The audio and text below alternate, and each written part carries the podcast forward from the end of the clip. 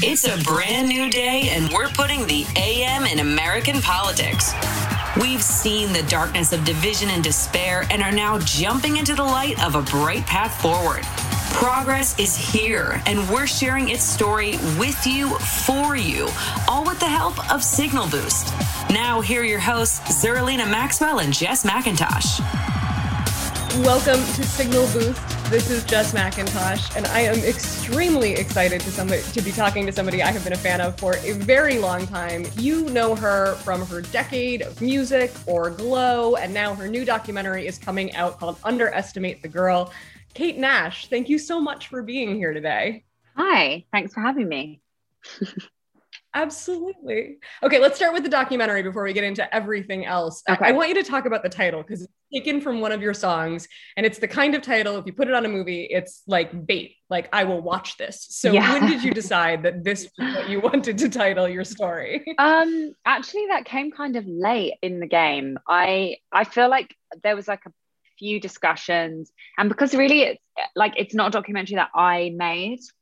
And it was also like Amy and Anushka trying to figure out like the right title, and then they just decided to go with um my song title. And as soon as they said that, I was like, yeah, I think we should do that because it just makes so much sense with the story and me and like the connection to my song that was this kind of rebellious moment as well. So I felt really good about that as the title. it's kind of an overwhelming thing to come up with a title. Yeah, yeah. This is about reclaiming your identity and and understanding who you are and how you show up in the world, regardless of how other people want you to show up in the world. Ha- have you always felt underestimated? Was that something that happened early on? I think so. I feel like being a woman in the music industry, you just are underestimated. I'm probably just being a woman in any industry, to be honest. Um, I think we're just underestimated. We are like, I mean, we really are. People think we're too Yeah. emotional to do things, or we're dumb, or you know, the amount of times like you get told how to be, or like, oh, you shouldn't really sing like that, or you shouldn't have instruments on stage with you or you know women can't drive or whatever it is i feel like women are underestimated like we, we are just uh, really like still silly teenage girls that just try really hard to have opinions but we're too emotional to have them. So i feel like so many times i felt like that and the press have written things about me like that and people in the industry have said things like that to me. So it's not just like my feeling those are like based on reality. Oh yeah, no, I've spent most of my career in in politics and on political campaigns working with candidates. So the idea that women who are immensely qualified and talented might be underestimated is not a hard sell for me. Um, yeah Not having instruments on stage is a new one. I hadn't heard that particular trope about women before. That has to be supremely frustrating for somebody who is good at playing them. I remember that hearing that really early on. They were kind of like, "Oh, you need to change the look, like get rid of the guitar and the piano." And I'm like, "No, um, that's what I do. Like, you can't just decide that for me." no. okay so let's let's start back in in in 2007 i had uh made of bricks on repeat for an entire year. It was actually i was working on a grueling campaign at the time and i would put that on every morning and late Really? at night for my drives. I loved it. Loved Oh, it. Um, so can you can you talk i mean i loved girl talk more but we can get there later. Can you talk about what happened when that first album exploded when you first came onto the scene? Yeah. Can I swear on this or not? Oh yes it's encouraged Okay. So my first manager told me not to call my album made of bricks because people would say I was made of shit. This is radio, so you can't see the face I'm making, but really? I just really like that story because it's so funny and it's just so like, what the hell is like, it's just so bizarre. It's just such a like funny tidbit of like the kind of people I was working with early on and just how things continued for a very long time. And like, Yeah. anyway, my album exploded and no one said I was made of shit. And um, to the shock of my manager. And um, yeah, it was a whirlwind. It was like I'd never. It's a whirlwind. It's a re- it's a mix of a couple of things. Like one, where and maybe people after being through the pandemic can relate to this. You know, when there's like unless you're like in the drama, like directly involved in the sort of drama, which at some points you are, there's still moments yeah. that are really mundane. You know, it's like when the world's shutting down and there's a pandemic, but we're all just like staying home and you're like, cool, I ordered some stuff online and now I'm just home. And like, you're like, I know it's really dramatic out there, but I'm just like in my home. And I feel like there was this really significant moment where my manager called me to be like, oh my God, you're number one. And I was like, cool. And then I was like, hung up the phone and I was still just living in my parents' house and I had made Weetabix for breakfast. And I was like, guess I'll just finish my Weetabix then and like put my dish in the dishwasher. And I was like, I'm number one. and just had this like really mundane thing to like finish doing. And then at other times it really was like, and now I'm being chased by paparazzi and I hate this. And I'm now at an awards ceremony and like there's Leonardo DiCaprio and that's really weird. And and now I'm winning a Brit Award and I really hope I don't fall over when I go to collect it. And just stuff like that. And um, I feel like, yeah, it's like a weird mix of like so much was happening so quickly every single day, traveling the world. I'd never experienced fame. No one in my family is famous. No one in my family is a musician. And it just like happened like a whirlwind. I mean, I have family members that are musicians, but no one is like doing that for a career and like famous. And so it was like a real culture shock to me and my whole family, you know, and um, it was kind of scary. And then there were some really funny moments, but like there was a lot of anxiety and things that happened that kind of set me up for like a few unhealthy things that would come down the line. And um, you just get a bit numb when there's too much too quick. It's like a bit numbing. And now, you know, I can experience things differently. And I'm also like in a position where I've been able to like change. Like it's weird when you're 18 and you're like, you're the boss. and here's like a bunch of money and sign a publishing deal and go on tour and like you employ all these people and you're like oh my god i just like didn't get into university and like i was already worried about that and now i'm like the boss apparently but i like can't really figure that out. And it just takes a while to get into a position of comfort where you're like oh i can actually make choices and i can fire people and i can if i don't like something change it and i'm in charge. But like it takes a while to really fully like be comfortable with that i think when you're young. It takes more than a decade for a normal person to become yeah. comfortable with that. It's, it's yeah, not yeah. it's not yeah unless you're like a sociopath. only a sociopath would be like i'm the boss and like i love it and i'm so comfortable See, if you if it happened to you when you were 12, you probably would have been all right with that. it's but, a little bit more. Yeah. By the time I was 18, I'd be like, I'm cool with this. yeah. But I literally came from working in Nando's, which is a fast food chicken restaurant. We have and, those.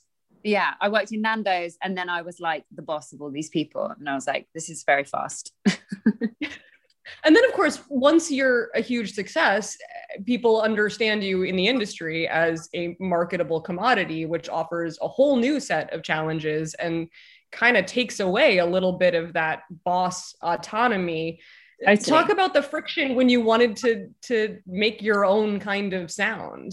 And the media, by the way, like they yeah. love to knock a woman of down. Course. So know, pin women against each other. And I mean, you know, today is like the day after Britney Spears just did her hearing yep. about conservatorship, and like that is just such a hideous example of like how women are treated and how these men in positions of power in the industry just want to use women as a cash cow and literally it can never be satisfied with enough money and like will do horrific things to a woman to like push her down so they can keep controlling her and it's insane and she, free Britney but um yeah I think Absolutely. like I I'm always been very stubborn and opinionated and just I, I feel like my label shouldn't have signed me. I feel like they were like but the weird, you know the weird funny thing is now, the reason they dropped me was like the album that I made. I guess my second album wasn't as successful as my first, and then the third album was like punk.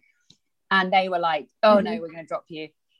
Uh, but not by telling you, by like my other manager, I've had some terrible managers over the years, and my other manager like texted me to let me know and then got on a plane for like 10, 10 hours. And I was like, ah, okay, this sucks.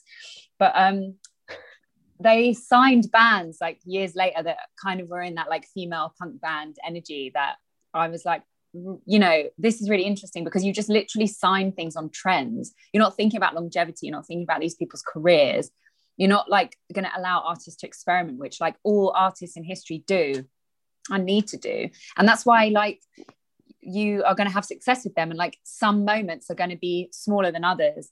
And I think it's really important to let artists just try things and do different things because like real hardcore fans are going to appreciate that. It's going to expand the audience and also make the journey more interesting, more of a story. And then like if you just like like not every moment is foundations, you know what I mean? And people that are trying to get people that are trying to get every moment to be foundations are do not have your best interest at heart.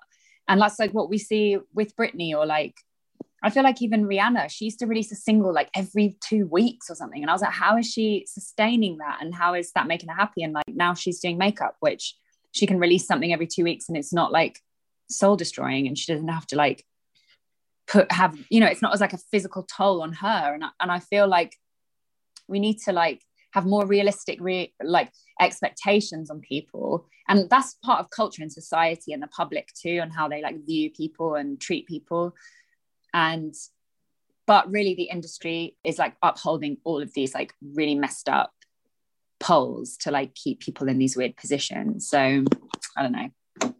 I'm glad you brought up Britney. I wanted to I wanted to ask you about her. I love and, and whether whether yeah uh, whether you had because I feel like we're all doing this like re-understanding of what happened this thing that we all lived through like i'm the same age as britney spears so uh, yeah. you know i'm not sure how how critical an eye I brought to that at the time. But you were achieving like the the the fame monster success in 2007, which was when she had her very public and yeah. very warranted breakdown. Did, yeah. Did you need the the reimagining of what happened in the 90s, or were you sort of no. always understanding what she was I, going through? I just like I'm amazed she's alive. I've always I've said this for years. I'm like, I cannot believe Britney is alive. Like it's amazing that she's alive and obviously something was going on with her yeah um and i was just always feeling like if i had gone through that i don't know if i'd be alive because yeah she had a breakdown. She shaved her head and smacked some paparazzi with an umbrella which is like fucking yes get the fuck away yes. from her you absolute cockroaches like how is it legal that they were allowed? I always felt like this. I'm like that kind of like following and like scream it's like violent. It is like violence basically yeah. and abuse. And of course she fucking smacked them with an umbrella and shaved her head like yeah. She got sick of yeah this like and the way that people would talk to her in interviews but people have been doing that to women for so long like these like respected men on shows being like so don't you think that like you're just trash? And she's like um no i don't think that um and trying to like defend these like hideous things that people think they can say. Um and i just uh, like it doesn't surprise me it's been happening for years but like i do feel like we are entering a time now for the first time ever since the me too movement women are allowed to like stand up for themselves and be respected talk about the abuse they've suffered and be respected. That has never happened before, ever. Yeah. Like, what the fuck? That's actually crazy. Yeah. But like, if you ever talked about rape or sexual abuse or whatever, it would be like, oh, she's a liar and she's crazy. Like, let's just like, or, mm-hmm. but now we're able to say these things and people are like behind people speaking out for the first time ever. And like, it comes with its own double edged sword of the internet cancel culture and Twitter being a very toxic place but like i do think that like it's an important step in the evolution of like how we are treating people and victim blaming and all of this is like we're seeing a change and it is the first time in the history of like Britney's career in life that she could come out and say the truth and have people respect her for it and like actually support her which says so much yeah. about society and all of us um yeah like what we've all upheld and yeah, I'm not shocked at all. And I'm just like amazed. I just like love that there was like a fan conspiracy theory that was completely true as well. Like her fans know so much. Like they they were like analyzed everything she said on Instagram and Twitter, and it was like they're right. Fans are amazing. Right. Music fans are literally amazing. Well, you actually got your last album, your your fourth album, Yesterday Was Forever, was kickstarted by fans. Yeah. Was that really gratifying to be able to take back your autonomy because you had built a fan base on your own? It was like so scary and nerve wracking to do that. I just thought I'm not going to raise any money at all and it's going to be embarrassing. But then I just had to think, oh, well, I'll just be embarrassed then. oh, well, worst case scenario, I'm really embarrassed. I've been embarrassed before, I'll be embarrassed again. Um, and now I'm actually using Patreon. And right. I love Patreon so much it's the it's especially in the pandemic when touring isn't there touring's the only stability and tangible thing you have as an artist where your work's right in front of you and you're like oh yeah this is why i do what i do i literally connecting with people right in front of me right now and before my very eyes. Whereas everything else is like how many spotify plays have i had? Have i beat the algorithm of instagram today? Is someone going to give me some money to like pay for all this shit? And you know no is the answer usually. And like no not enough plays and can't beat the algorithm can't you know whatever it is patreon is a direct communication with fans and it's like such a nice community it feels to me like old school social media the way that social media was sort of like i feel like the purpose of why social media was built you, you can get through patreon now social media is just money and advertising and taking pictures of your face to try and get attention that like you can't even get because yep. it, Facebook doesn't want you to leave Facebook. So like I actually was trying to post about my new single Misery that just came out and I like if I post on my stories a random picture it'll get like thousands and thousands of views and then I'll like post a picture of like my single Misery I won't even link to another website and it like gets like 1000 views and I'm like, God, yeah. they actually know when because they think, oh, that might li- someone might leave Facebook and go on Spotify, so we can't show that. And it's it's just like yep. you can't reach your own fan base. But through Patreon, it's not about. I feel like releasing music these days is really frustrating, and like Patreon is really like there's just so much. It's gratif like you just feel like oh, I'm, I feel connected to these people. They get it, and we're like they're supporting me, and I just it's just like a really amazing community. Um, hopefully it's the future, but I don't know. Yeah. Our industry is a bit of a bit of a giant, you know. Your industry is pretty rough. Um, you, I, I, I think the the interview that I read with uh, one of the interviews that I read with you was one of the only times that I heard Hollywood um, spoken of favorably as an yeah. industry. After yeah. after doing Glow, you you actually said that you had more protection there yeah. than you did in the music industry. Was was that experience cathartic? Like Glow was such a great show. I can't believe it was canceled. It was just wonderful. I know. It was totally revolutionary. I loved it every every episode. Um was that experience cathartic after going through all of that to just go slam some people around in a ring in a show that celebrated all kinds of women being weird?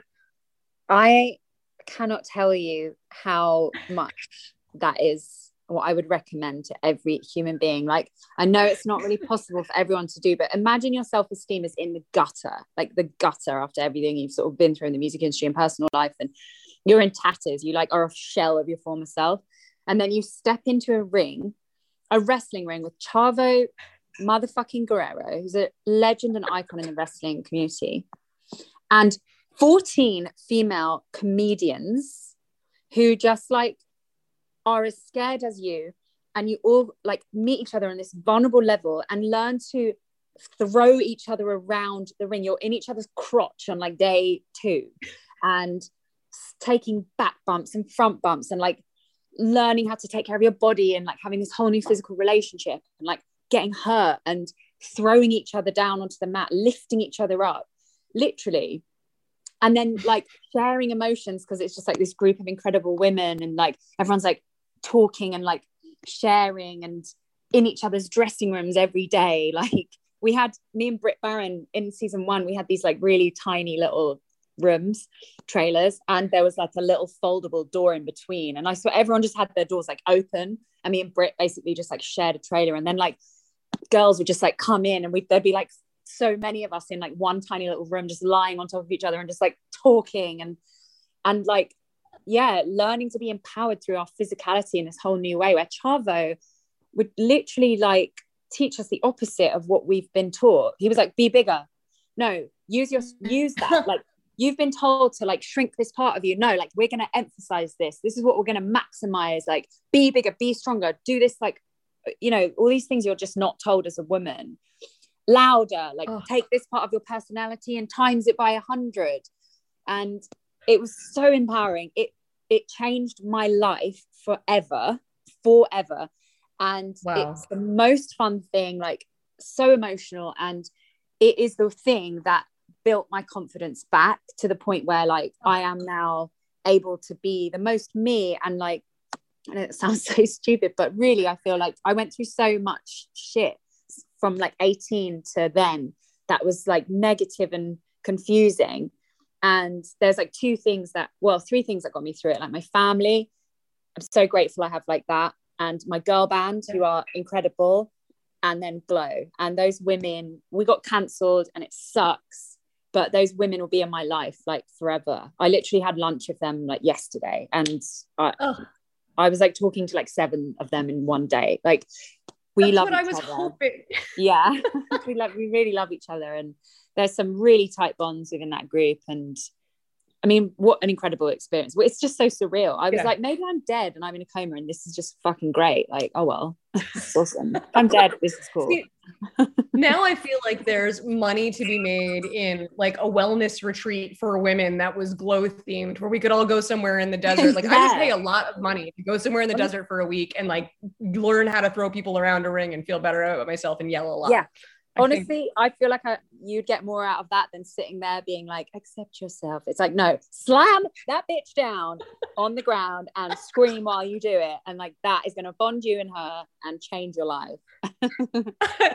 I love it. Kate Nash, thank you so much for hanging out with us today. The documentary oh, is Underestimate the Girl. I highly recommend it. Check out the new music, check out the Patreon. Thank you so much for being here. Thank you so much for having me. Thank you all so much for listening. Please follow us on Twitter at Zerlina Maxwell, at Jess underscore MC, and at Signal Boost Show.